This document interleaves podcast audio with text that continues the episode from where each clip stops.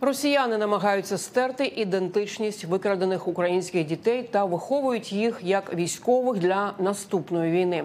Про це заявив уповноважений Верховної Ради України з прав людини Дмитро Лубінець під час слухань в Гельсінській комісії США у середу. Свою історію російського викрадення та повернення назад на батьківщину розповіли четверо українських підлітків. Мали слово також і українські та міжнародні посадовці. За слуханнями стежила наша конгресова кореспондентка Катерина Лісунова. Вона долучається до нашого етеру. Вітаю, Катю. Катю, що ти почула Вітаю, на Наталя. вчорашніх слуханнях? Про що саме українські діти розповіли американським законодавцям?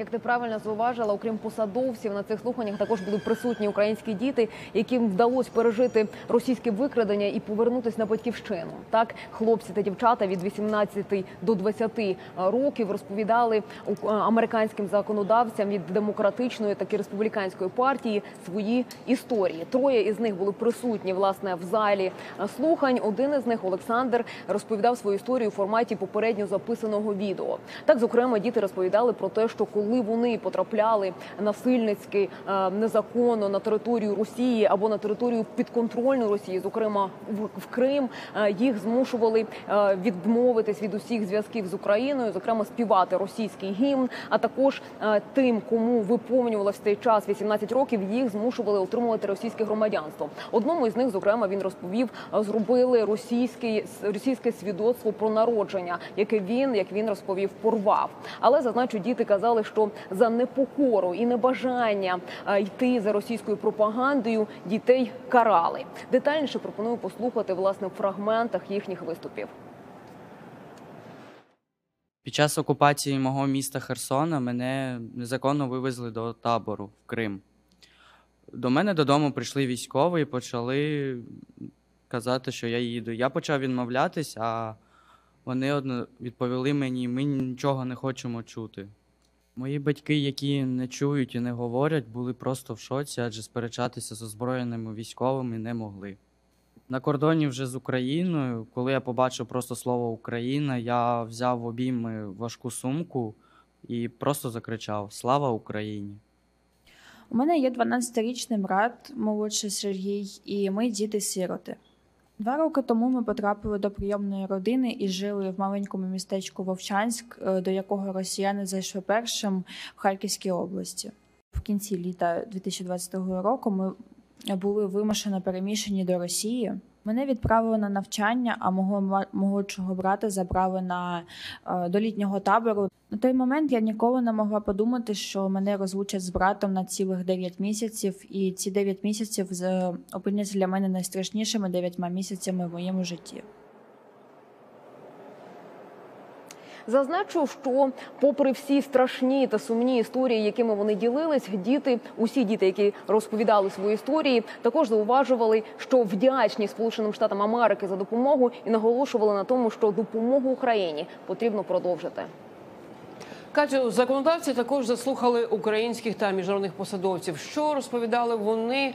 Чи є зараз якісь заходи для притягнення росіян до відповідальності? І що найважливіше, як повернути тих українських дітей, які досі залишаються викраденими? По-перше, українська сторона наголошує на тому, що є великі проблеми з ідентифікацією е, українських дітей, яких незаконно вивезли до Росії. Так станом на зараз відомо про понад е, точніше майже 20 тисяч українських дітей, яких незаконно вивезли до Російської Федерації. Але як стверджують стверджує українська сторона, так як російська сторона не співпрацює з Україною, то ця цифра найімовірніше набагато більша. Із цього числа, зокрема, вдалося повернути всього лише трохи більше 500 е, українських дітей. Зазначу, що е, також представниця ОБСЄ, яка доповідала під, під час цих е, слухань, сказала, що щоб повернути українських дітей і ідентифікувати їх, планують зокрема створити, так би мовити, ДНК базу даних, щоб цих дітей можна було повернути, хоча б у майбутньому. Щодо покарання Російської Федерації, то українська сторона наголошує на тому, що Росія не відчуває будь-якої ймовірності в майбутньому бути покараною за ці злочини. І, зокрема, е, як стверджує українська сторона оголошення е, про міжнародний е, розшук, е, точніше ордер на арешт Путіна та Марії Львової Білової є недостатнім кроком, і потрібно посилити санкції, посилити тиск на Російську Федерацію. А також власне українська сторона наголошує, що покарати Росію без перемоги України навряд чи вдасться, і для цього потрібно зокрема продовжити допомогу Україні від Сполучених Штатів Америки. Пропоную заслухати зокрема коментар Дмитра Лубінця у цьому питанні.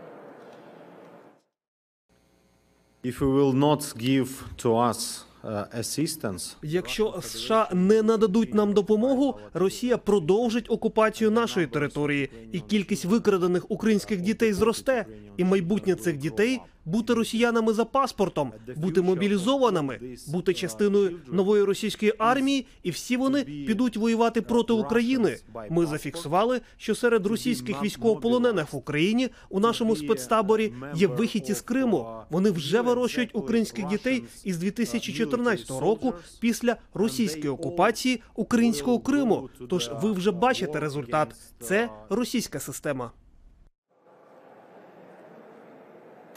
Загалом щодо реакції американських законодавців, варто зауважити, що була присутня велика підтримка як від республіканців, так і демократів. Зокрема, на цьому заголо наголошували самі законодавці, порівнювали дії Росії із діями Гітлера під час Другої світової, але й самі законодавці, як республіканці, так і демократи, також підкреслювали, що без продовження допомоги Сполученими Штатами Америки буде важко покарати Російську Федерацію. Відтак, допомогу, яка зараз є заблокованою в Конгресі, варто зрештою розблокувати та надати Україні.